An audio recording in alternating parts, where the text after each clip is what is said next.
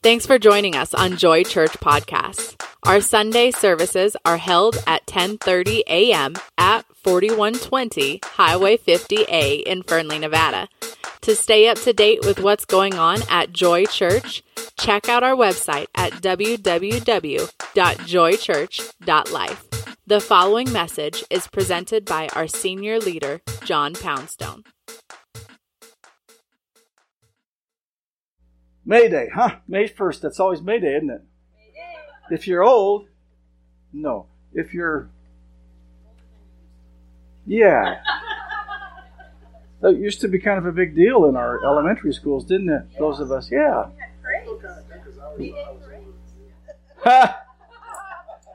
yeah, there were May Day parades. There were the, the ribbons around the maypole. There was the, May baskets. yeah May baskets, all those kinds of things. Yeah, Natalia, it's true.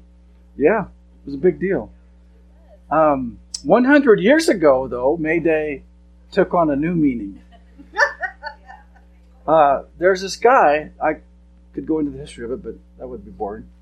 It, he, uh, with the advent, the rise of passenger travel on ships and the, and the rise of the passenger travel on airplanes, he began to get the urge to, to try to create a universal call of distress. If the ship was sinking, if the airplane was in trouble and might go down, he devised this thing. It's based out of a Latin word in the French that means help, I'm in trouble. It's distress. And it sounds like this Mayday, Mayday, Mayday. It's always repeated three times. If the ship is sinking, if the plane is going down. Mayday, Mayday, Mayday. You know, that's a deep spiritual, spiritual. That's spirit and theological combined.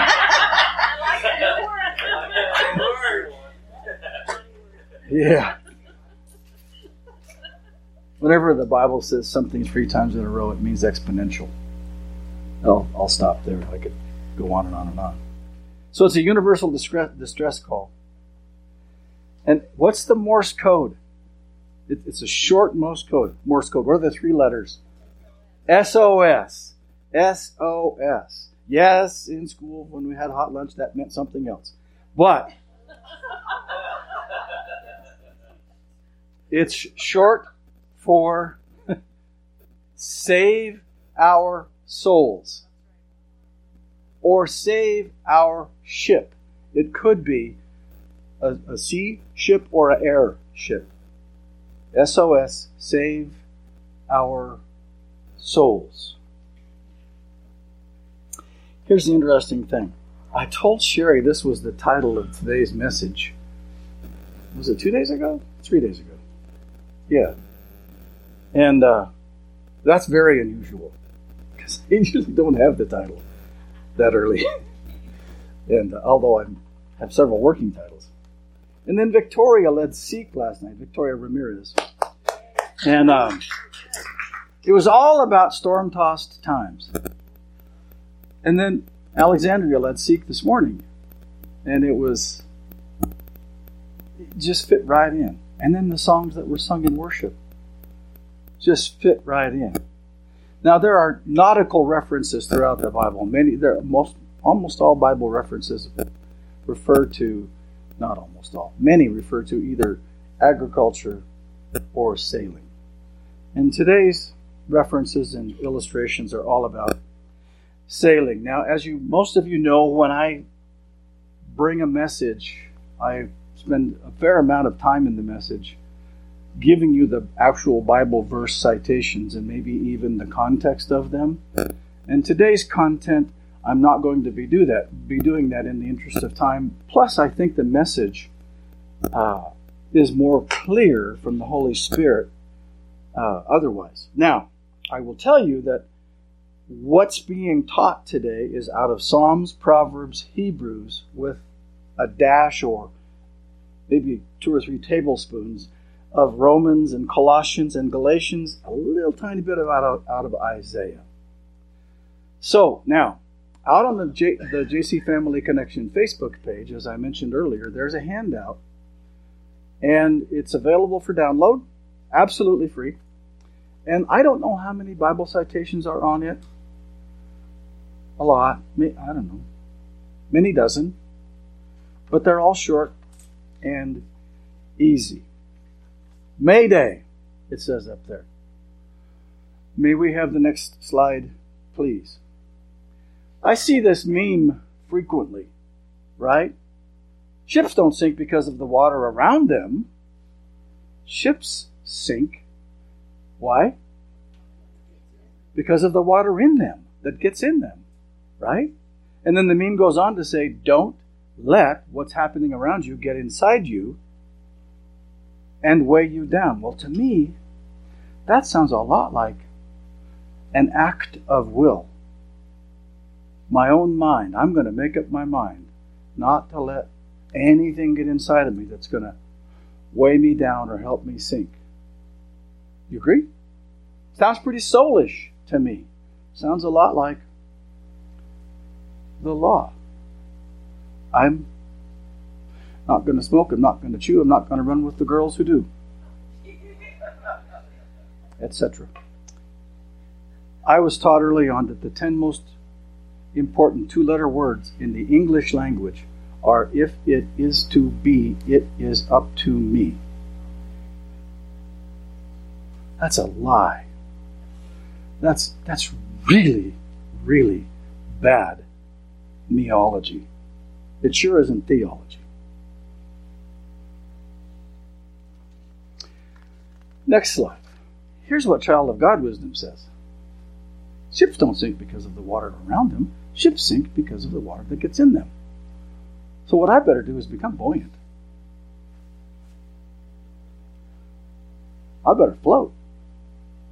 I better not let that stuff sink me. But I don't have to do it. The Holy Spirit of God and Jesus will. Using a sailing analogy, look, when you're headed into big, big waves, what you want to do is point the bow into the waves, not get sideways to them. Right? Head for them or let them head toward you and wash over you. And you better keep all the dirty stuff that's in the bottom of the ship pumped out. Make sure that, that, that the bilge, the bilge area is clean. And you better keep lots of lots of flotation inside. So pump in the air, pump in the spirit. And when you have everything right, cast the anchor.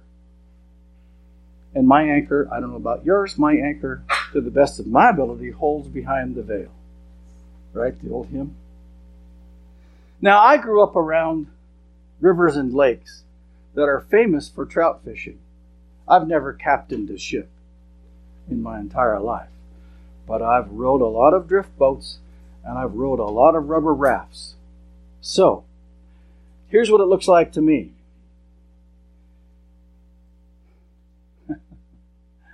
when that water and I get crossways or I'm in trouble in the current or there's developed a hole a leak in the rubber raft, the first thing I better do is square up that boat the right position and row like mad. Okay? I, I, and this has happened before many times. When that water's starting to come in and that boat gets sluggish, just like my body or my mind or my spirit, when that gets sluggish and boy, I can row until the cows come home, but it's not nearly as effective. I better find something to begin bailing water out of the boat or the raft. Anybody ever experienced something like that? You forgot to put the drain plug in? Yeah. Um, it's amazing what works. Because no, almost nobody has a bilge or a bailing bucket, but we have, oh, you name it. You know, a shoe, a hat, ice cream bucket, something, something to do. Am I, is the is the illustration working? Okay. Um, if it's a rubber raft, I better get out the air pump. The Holy Spirit would be the analogy. And so, the sooner I can get to quiet water, the shore or the bank of the river, the better, because I'm going to heave that anchor up on the bank or jump out and hold that thing, right? That, is that pretty good analogy? Okay, so that's that's what the child of God wisdom says. It's true. I don't sink because of the stuff around me. I sink because of the stuff that gets in me. Yeah. and if I'm a if I'm a sink, it'll be into God's grace, which is an ocean.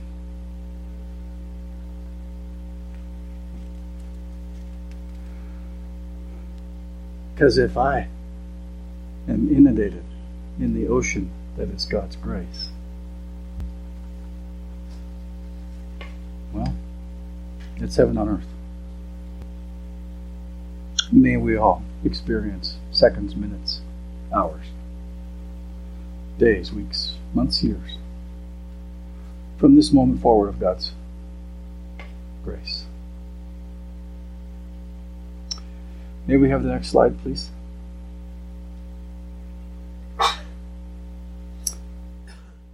Does the Bible say that we are made in God's image?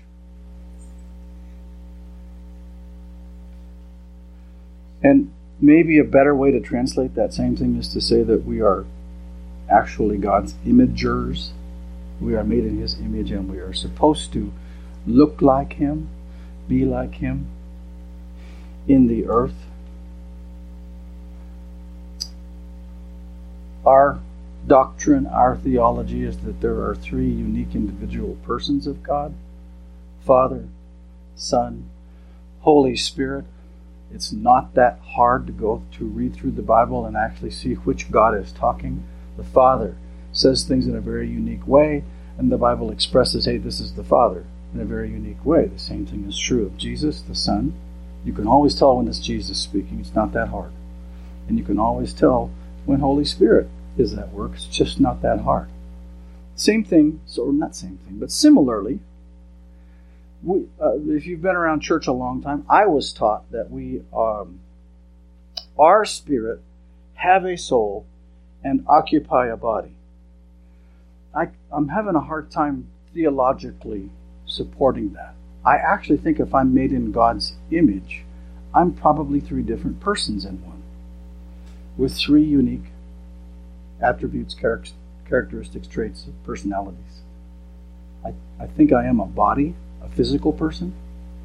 I think I am a soul person. I think I have thinking, and I think I have uh, emotions, and I think I have a will. And I believe that I'm also a spirit person.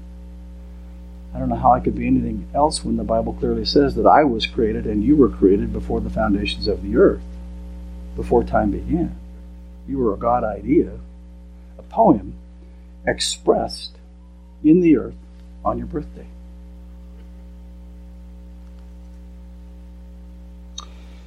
So, in order to be God's imagers, most effectively, maybe we ought to look like our Trinitarian God. In other words, if you look at the Trinity, they're never self serving. They're always about the other members of the Trinity. They always elevate, exalt, talk about, minister to, try to please the other members. It's always outward focused and it's never outcome dependent. The Father is always the same toward Holy Spirit and Son. Son is always talking about the Father. Holy Spirit is always revealing Jesus, never outcome dependent, and never self directed.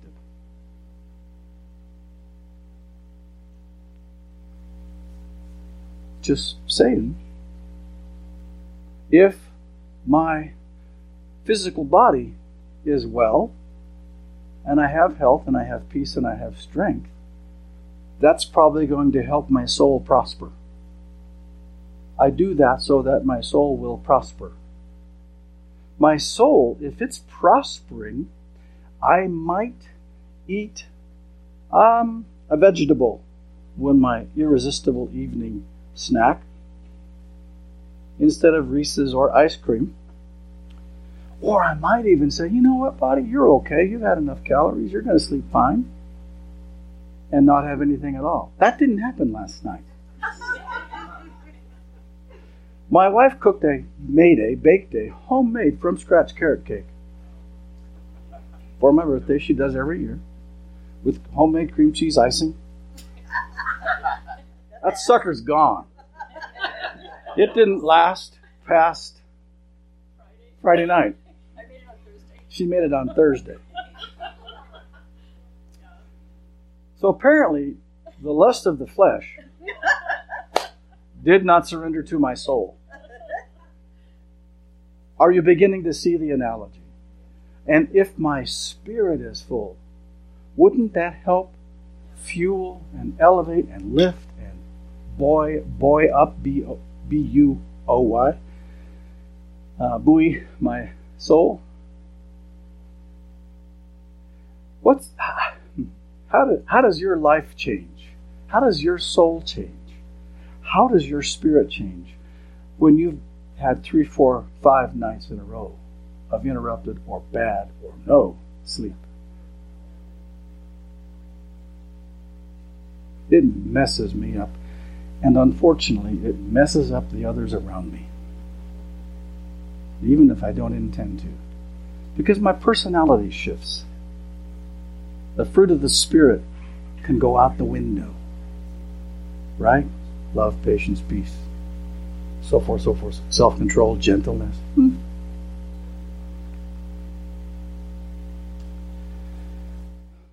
If my body is whole, then my soul may prosper. To be a vibrant vessel for the Spirit. To do the work of my ministry, the one that God put me on earth to do, my purpose. That's a pretty powerful statement. If my soul is whole, then I could, maybe be flexible available, and teachable. Fat, flexible, available, teachable. I could maybe be hot, honest, open, transparent. If I can be fat and hot,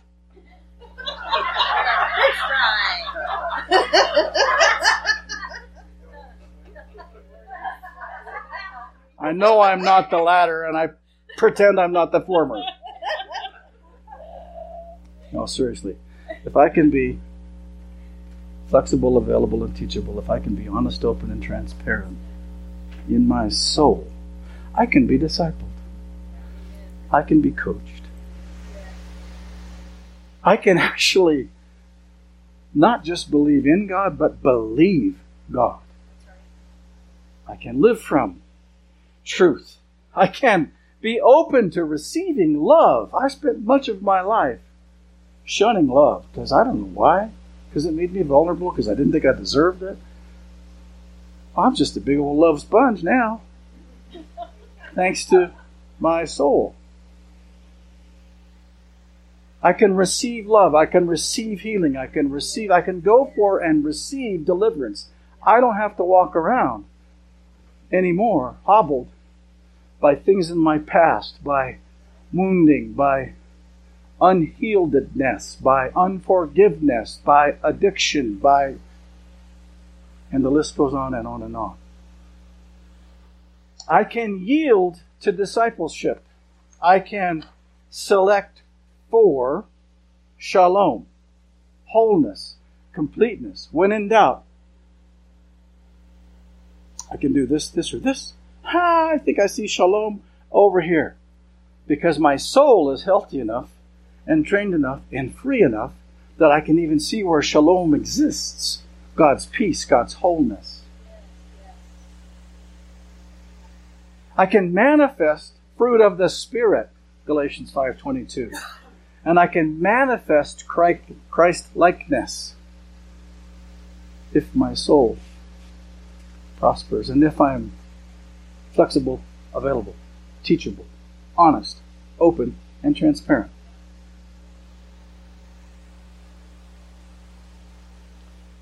And if my spirit prospers, it says in John 3 that I can actually see the kingdom of God. I can perceive it, I can sense it, and I can enter it.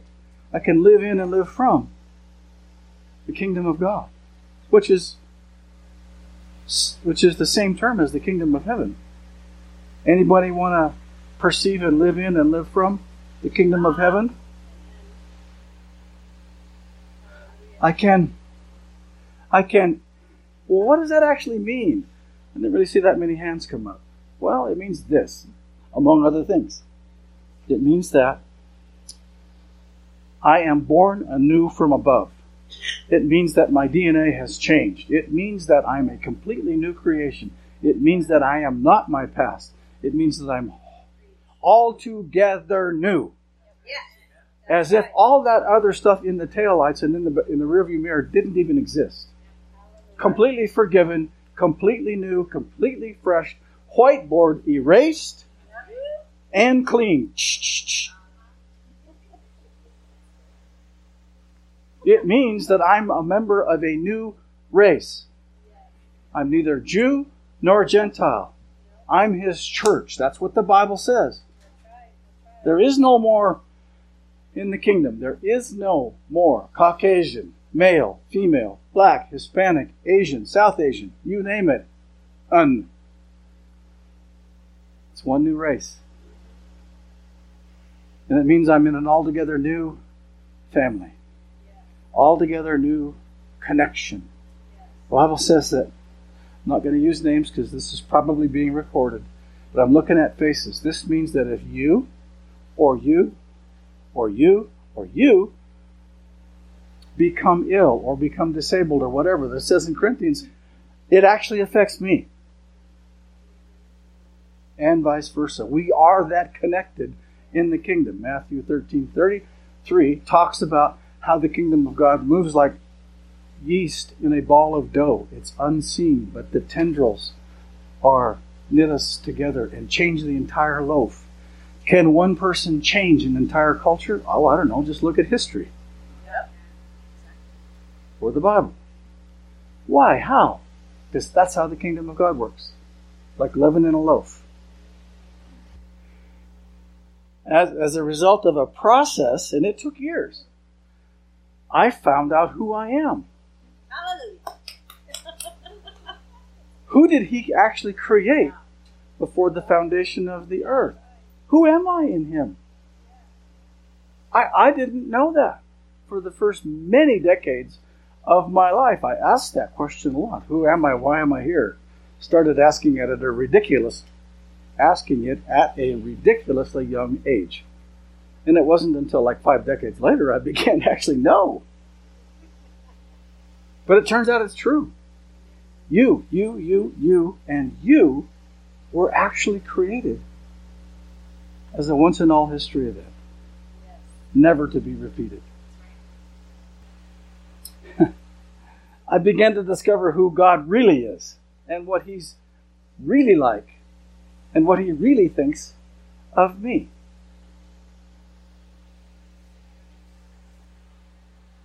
It began to open my soul and completely renovate my thinking, my emotions, and my will.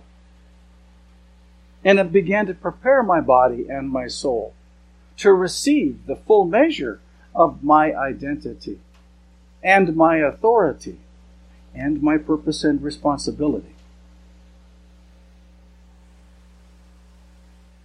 Turns out that I was supposed to do all of those things so that I could have all of these gifts that are activated at different levels at different times in order to edify, build up y'all, to edify the body.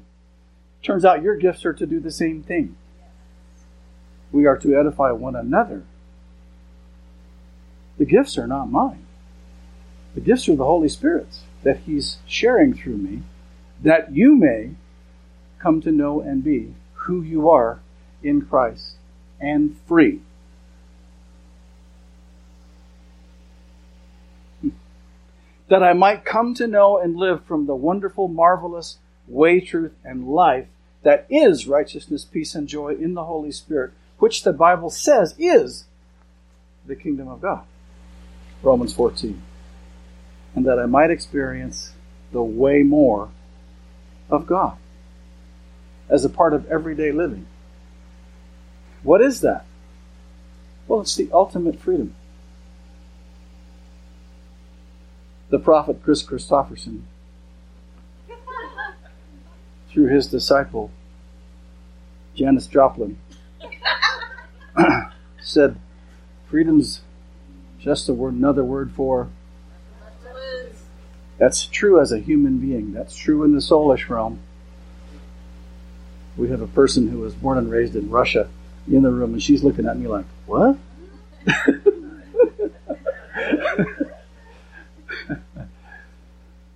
Turns out, yeah, that's human freedom.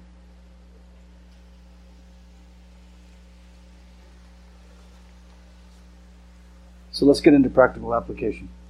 Next slide, please. As a, as a kingdom kid, it becomes very important to separate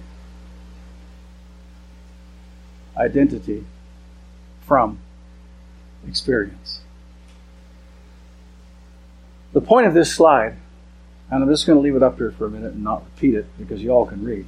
The point of this slide is let us be very careful of I am statements.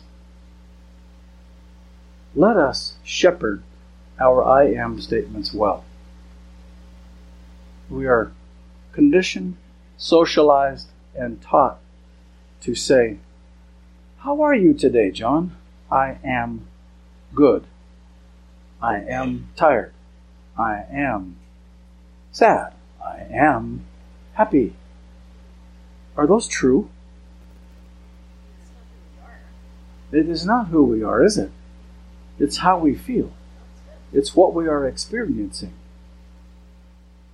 So when we shepherd our I am statements well, in Christ, it turns out that I am wanted, loved, incredibly special, capable. You can read, I am a child of God. I am no longer a slave to fear. I am adopted. I belong.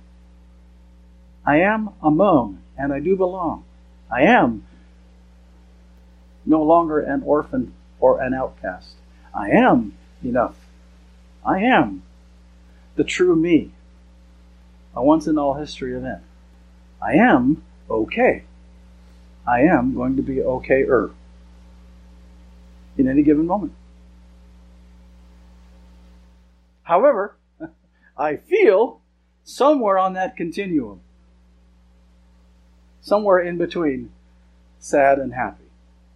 Somewhere in between, I'll go all the way down to the bottom. Effective or deficient. I am, or I feel, out or I feel in, or somewhere in between. Maybe I should post this slide on the JC Family Connection page, yeah? Yeah. I experience one thing. That's a fact. That's a fact. I am His. Special. Precious. Amazing. That's truth. Truth and fact are two different things.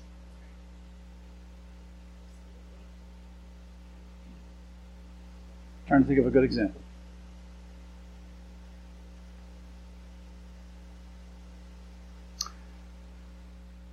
Years,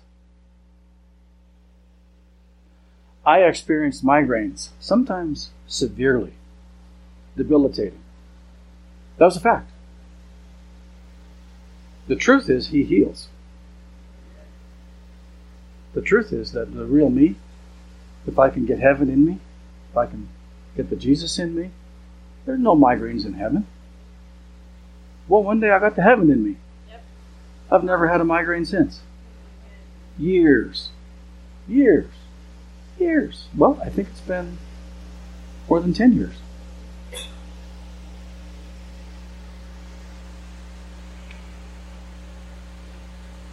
No feeling is good or bad.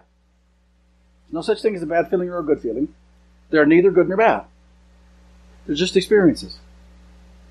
Stop saying uh, sadness is bad, anger is bad, so and so is bad. Or stop saying that pleasure or ecstasy is good. That's not true. They don't have any qualitative value. They're neither good nor bad. They just are. They're an experience to be relished, to be embraced, to be They're not the engine of the train. They're not the locomotive. They're the caboose. No feeling is original. Jesus experienced every one. They made sure, Him and Holy Spirit and Father made sure Jesus experienced every feeling to greater depth than you or I ever will. It says that right in the book of Hebrews. It's not original. Feelings were put in us by God. They're neither good nor bad, they're indicators. They're like a dashboard in your car. No feeling is original in its own. Every feeling has its roots somewhere else. Every feeling is an outgrowth of something that's underlying it or behind it. So, may I please repeat, let us be very careful to shepherd well our I am statements. All right, next slide. Please. You've heard of U boats, they were in World War II, right? Germans had U boats. Well, let's ask the question what floats my me boat? U boats and me boats. Well, I have human makeup. And any, at any given moment, on any given hour of any given day, I'm an amalgamation, a mixture, a blend of how I'm doing physically, emotionally, mentally, socially, and spiritually. Is do you think that that has credibility? Does that make sense to you? Yeah, in fact, I've trained a lot of people about well, somebody, when I really check into the man in the mirror, how are you doing? We go through each one of these areas and we give ourselves a score, and then we say, what's the one thing that Jesus could do for you that would make you a higher score in each area? And which area is the most needy, lacking? What's the one thing Jesus could do for you, in you, that could make the most positive difference, most positive change? That's another sermon, another seminar, a different day. My whole point is this is our human makeup at any given moment, at any given time, on any given day, in any given situation. We good? Look in the center of that five point star. What's the shape? Geometry students? Pentagon. It's a pentagon. And this image is a pentagram. These are the areas your enemy gets into. These are the areas that he tries to get into. He sends demons and spirits and influences and atmospheres of all kind because he wants to get that five point star turned upside down. What do you have then? Yeah, an upside down pentagram is the sign of Satan. This, this is where he comes at you, is in these areas. He is a created being. He cannot create things on his own. He can only corrupt and twist. And these are my access points and your access points, and he knows them.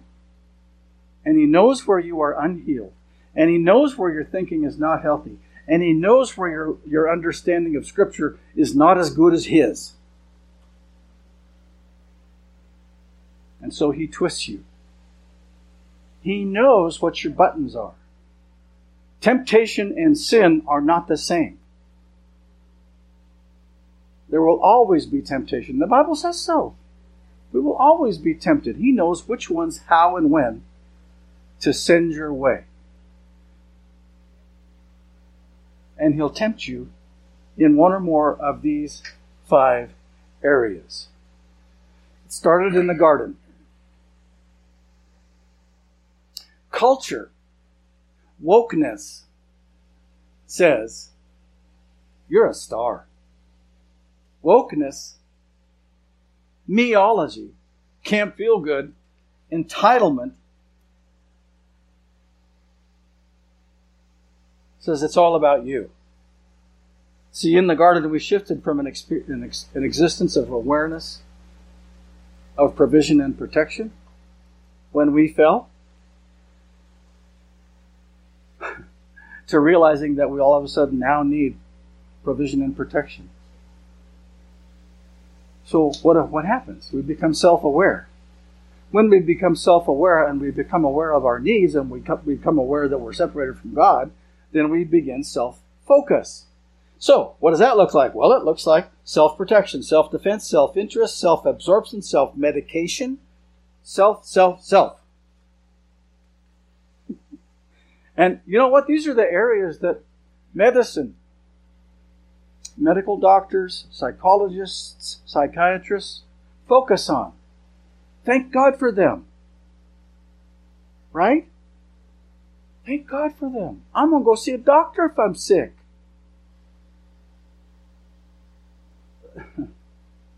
Sometimes I some of the greatest leaders I know wouldn't have gotten past a hurdle or past a step had there not been for a loving psychiatrist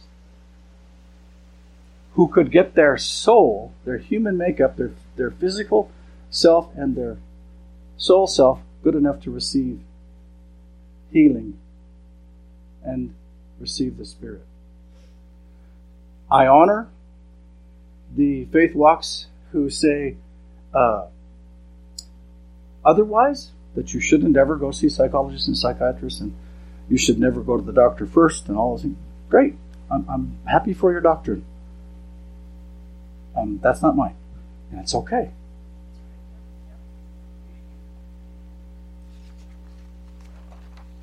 And these are the areas that your enemy focuses on. What's his objective? Steal, kill, destroy. He hates you. He doesn't want you to have a cold or a hangnail. He wants you disabled, dead. So, hmm. what does he focus on? The enemy forces focus on dis and dats. Dis and dats. That thing you said, that thing you did, that thing you thought, that stuff you didn't do but shoulda, coulda, woulda. This and that. How about the disses? Here are some of his favorite disses distraction, distress, displacement, disappointment, disillusionment, disease, disease, disgrace, and distrust. If he can get those things going well enough and he can feed them well enough, he'll turn that star upside down and you won't even know it. For a long time, then you'll know it. So, where do we go from here? Next slide, please. We don't go with the pentagram. We go with my silly little rhyme. Endure all the time. The Bible talks about it constantly. Endure. Cope? Nope. Coping is mm, different sermon, different day. I wholeheartedly contest the notion that we need coping skills. I think we need prevailing skills. Yes. Endurance? Absolutely. My wife and I have endured, there are people in this room who've endured beyond description. But cope? Heaven, no. We endure until we prevail. In Christ, you are a victor, not a victim. You're never a winner or loser in Christ. You're always a winner or a learner. Can I repeat that, please? There are no winners and losers in the kingdom of God. There are only winners and learners. You only have control, and I only have control in my life of four things. Period. I cannot control anything or anyone outside of me, but what I can control is my focus. That which we focus on, we become. I can control my focus. I can control my thoughts. Do I get random thoughts, destructive thoughts, disabling thoughts all the time? I learned in the, the Corinthians that I can cast those down. I can re architect them. I can change them. Turns out I can. It's true. I can control my thoughts.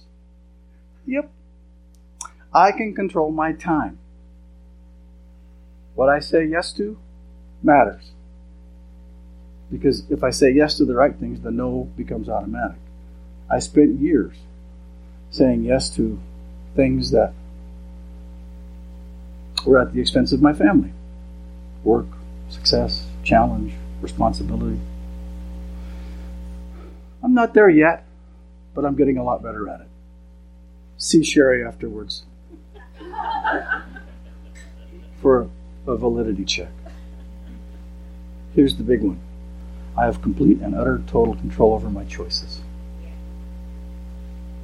I have no control over my consequences. Zippo. But I have total control of my choices. Who else wants the Holy Spirit to help with that?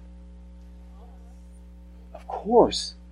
So, if we're in our scripture, if we're meditating on it, chewing on it, reading it slowly, asking Holy Spirit to partner as we read the scriptures and hear the scriptures, if we partner with Holy Spirit, that He might reveal Jesus and the Jesus in me, that He might heal me and deliver me.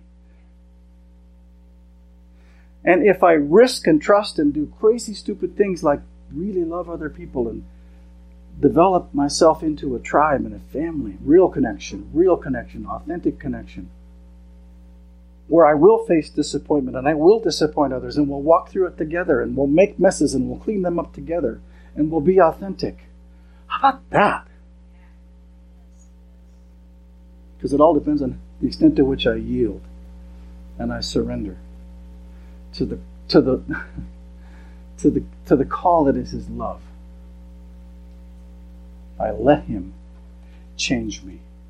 If I focus on the things I control, if I do a much better job day by day by day, getting better at choosing well what I focus on, choosing well over my thoughts, choosing well over my time, choosing well over my choices.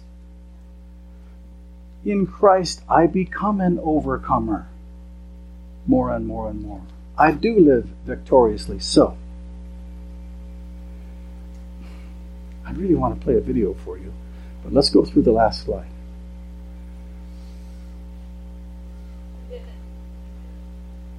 Just replace Mayday, Mayday, Mayday with Jesus, Jesus, Jesus. Can't even begin to tell you how many times I've done it. Can't even tell you how well it works.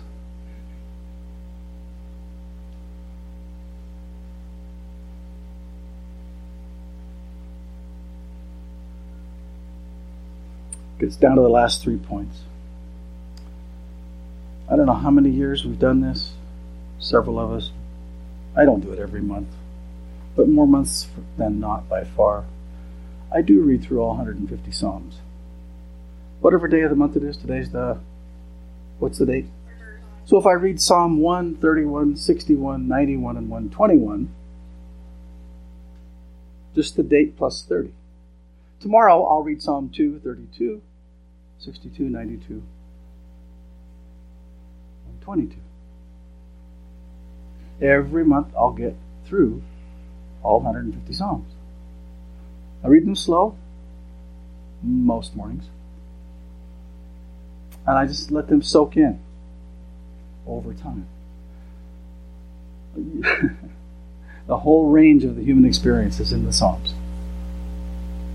Wow, thousands of years. I'm not alone. Wow, they got close to God despite that. Wow, He's good. Wow, I'm miserable. the Proverbs, there's 31 of them. Math quiz. How many Proverbs per day do you need to read? One. Nice.